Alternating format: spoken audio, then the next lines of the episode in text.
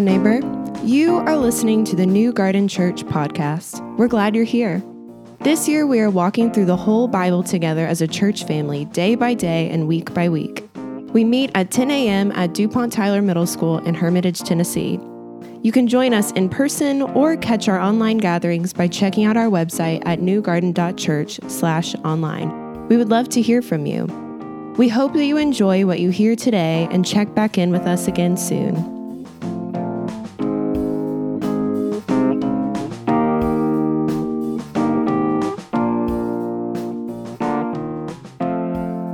Good morning and welcome to week 43 in our series Long Story Short. We're taking a whole year to read through the Bible, and let me tell you, the past 42 weeks have been worth the work because now we get to see all the paths and the threads and the hints and the promises, prophecies converging and finding their fulfillment in Jesus of Nazareth, the Christ, the Messiah the Son of God. And no other book in the Bible explains this quite like the Gospel of John.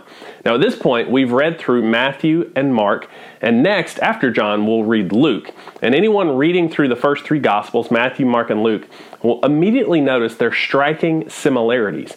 The three tell many of the same stories, sometimes with identical wording, and they follow the same basic storyline. Because of these similarities, these three are called the synoptic gospels. Now, synoptic is a fancy word that means a common perspective. And while 90% of Mark's stories either appear in Matthew or Luke, 90% of the fourth gospel, the Gospel of John, is unique. John is doing his own thing with a unique style and unique content. So if you line up John next to the other three, what are some of the key differences you might discover? First, you're going to find differences in chronology and geographical movement. So in the synoptics, remember that's Matthew, Mark, and Luke, the first part of Jesus' public ministry occurs in Galilee, where Jesus teaches, heals, and repeatedly comes into conflict with the religious leaders. Jesus then makes his way south to Jerusalem for the Passover celebration, where he challenges the religious leaders, is arrested, tried, crucified, and rises from the dead. Now, if we had the synoptics alone, we might think Jesus' ministry covered less than a year. By contrast, in John's gospel, Jesus repeatedly goes to Jerusalem for various festivals. There are three Passovers in chapters 2, 6, and 11, and three other festivals in chapter 5, 7, and 10. So that Jesus' ministry must have been anywhere from two and a half to three and a half years long. Now, besides chronology and geography, you're going to find differences in style and literary form. The synoptic gospels tend to be made up of short episodes known as pericopes, which is a Greek word that means a cutting out.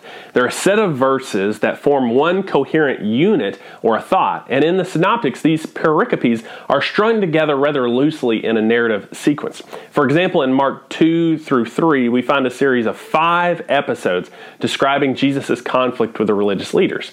He heals a paralyzed man, he calls Levi, he's questioned about fasting, and then he has these two Sabbath controversies. So each of these is a pericope. It's kind of a semi independent story that's linked together thematically. John's narrative style is very different. He tends to provide much longer episodes and discourses. Some of these are conversations between Jesus and an individual, like in chapter 3 with Nicodemus. Others are miracle stories that are then followed by an extended back and forth debate between Jesus and his religious opponents. Um, in John, you're also going to find differences in Jesus' message and self identification. In the Synoptics, Jesus' central message concerns the coming of the kingdom of God or the kingdom of heaven, and Jesus' healings and exorcisms are meant to demonstrate its presence and power.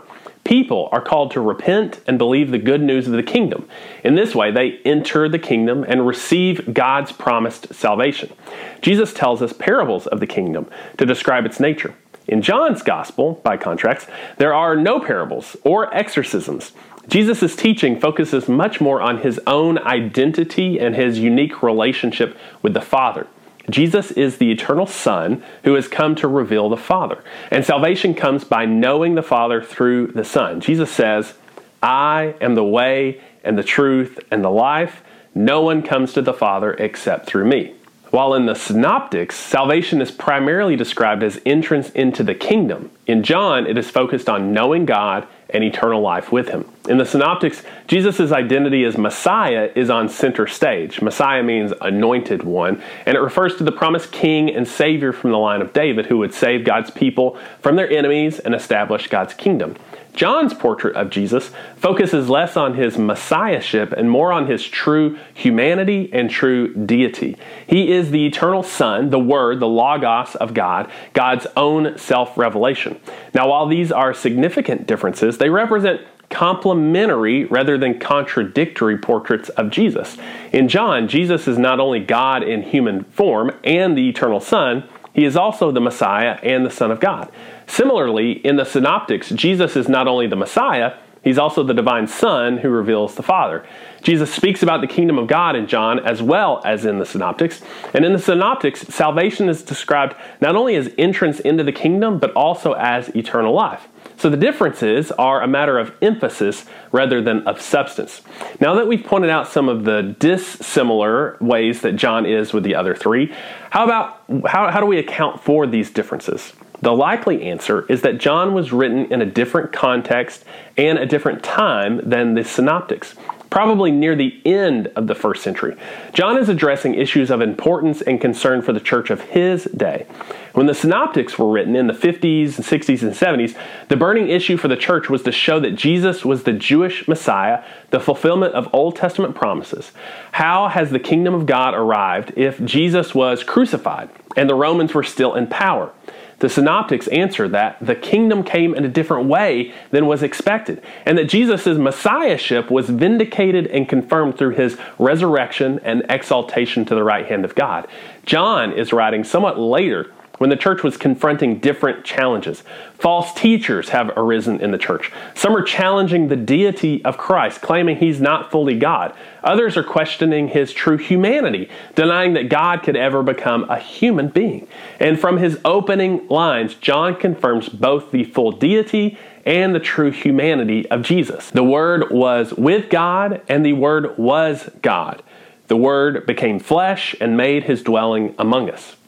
So, why did John write his gospel? Well, he gives us a clear purpose statement near the end of his gospel. Jesus performed many other signs in the presence of his disciples that were not recorded in this book, but these are written that you may believe that Jesus is the Messiah, the Son of God, and that by believing you may have life in his name. So John writes to provoke faith in Jesus, resulting in eternal life. That you may believe could also be translated that you may continue to believe. John is likely writing both to call unbelievers to faith in Jesus and to provide confidence for those believers who are struggling in their faith.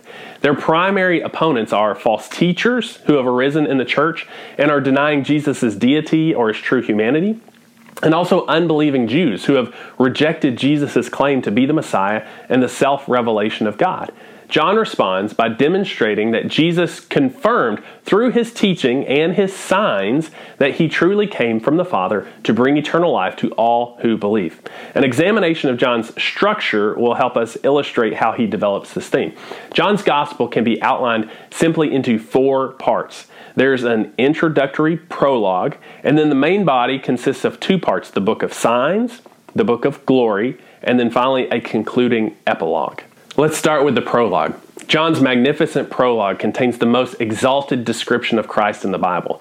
Jesus is identified as God's Word. This Greek word logos had a rich history both in Greco Roman thought and in Judaism. In Greek philosophy, logos could refer to divine reason, the force that brings unity and order to the cosmos. In Judaism, God's Word represented the dynamic power of God to accomplish His will. God merely speaks the universe into existence. With a word, he can judge and destroy, redeem, and save. That Jesus is God's word means that he is God's agent of salvation and his self revelation to human beings. The word, John says, was both with God, that is distinct from God the Father, and was God, that is fully God. The word's true deity is confirmed through his identification as the creator of all things. Though fully divine, Jesus entered human existence when the Word became flesh and dwelt among us. The reason for this incarnation was to bring people back into a right relationship with God, to give them the right to become children of God by faith. John 1:18 forms that capstone to the prologue. No one has ever seen God, but the one and only Son, who is himself God and is in closest relationship with the Father, has made him known. Jesus, who is fully human and fully divine, makes known the invisible God. Now, following the prologue, the first half of John's gospel is often called the book of signs, since it rec- recounts seven signs or miracles that Jesus performs. The miracles are called signs because they not only demonstrate Jesus' power, but they also point to who Jesus is and provoke faith in him. The signs are often linked in some way to Jesus' teaching. For example, Jesus feeds the multitude with loaves and a fish, and then teaches that he is the true manna from heaven, the bread of life. The seven signs are when he turns water into wine, he heals a royal official's son, he heals a disabled man, he feeds the 5,000, he heals a man born blind, he raises Lazarus from the dead, and then he himself is resurrected from the dead. The first sign, turning water into wine at Cana of Galilee, illustrates their purpose. The miracle, occurring as it does at a wedding celebration, carries symbolic significance. In the Old Testament, God's salvation is described as a great party, the messianic banquet that God will throw for all people. You find the picture of this in Isaiah 25, where it will be a banquet of aged wine, the best meats, the finest wines, symbolizing God's final salvation, where He will destroy the shroud of death that covers all people, and He'll swallow up death forever. By turning water into wine, Jesus indicates that God's final salvation is arriving through his words and deeds.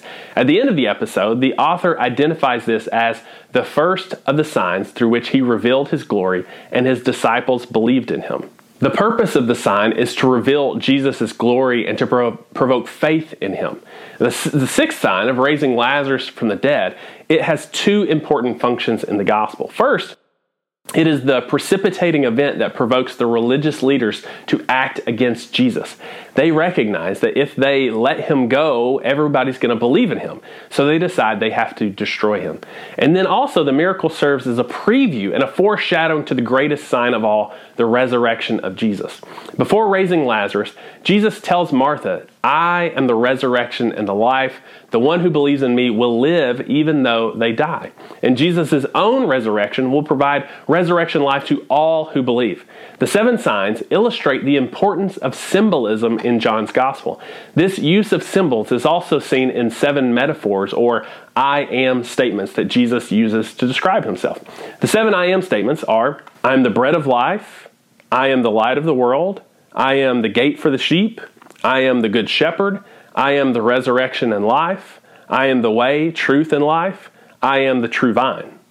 In addition to these seven, on at least one occasion, Jesus identifies himself in an absolute sense as I am an apparent allusion to the divine name Yahweh. So when the Jewish leaders sarcastically ask if Jesus is greater than Abraham, Jesus replies, Before Abraham was, I am. Now, Jesus' use of this saying, I am, again, seems to be an allusion to the burning bush in Exodus chapter 3, where Yahweh tells Moses that his divine name is, I am who I am. Jesus' opponents apparently understand this to be a claim to deity since they pick up stones and try to kill him. The second major section of John's Gospel, the book of glory in chapters 13 through 20, occurs during Jesus' last days in Jerusalem. It includes the Last Supper, during which Jesus washes the disciples' feet and predicts their denial and betrayal. And it includes Jesus' farewell address to his disciples, focusing on the promise of the Holy Spirit and the need to stay connected to Jesus as the vine, as uh, their branches. And it includes his prayer for himself and his disciples. And it ends with his arrest trial, and crucifixion and the resurrection narrative.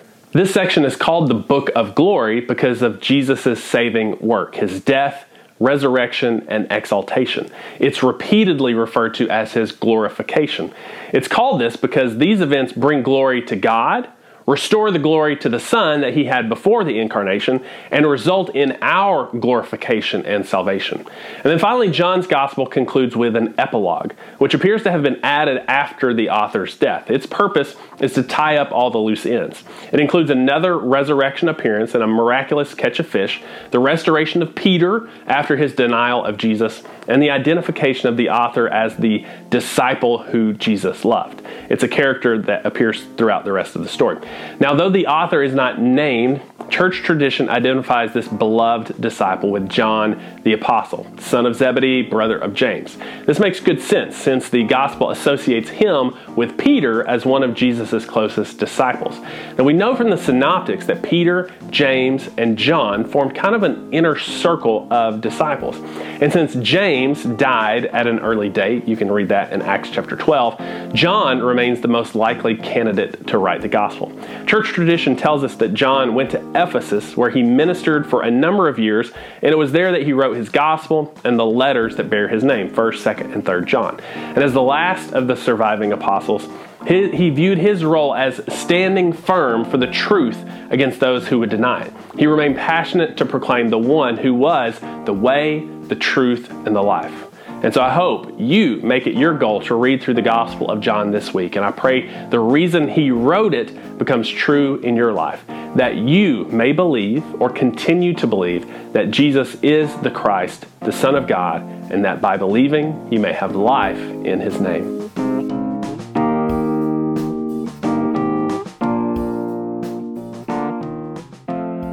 That's it for this time. Thank you for checking in with us, and we'll be back with another episode again next week.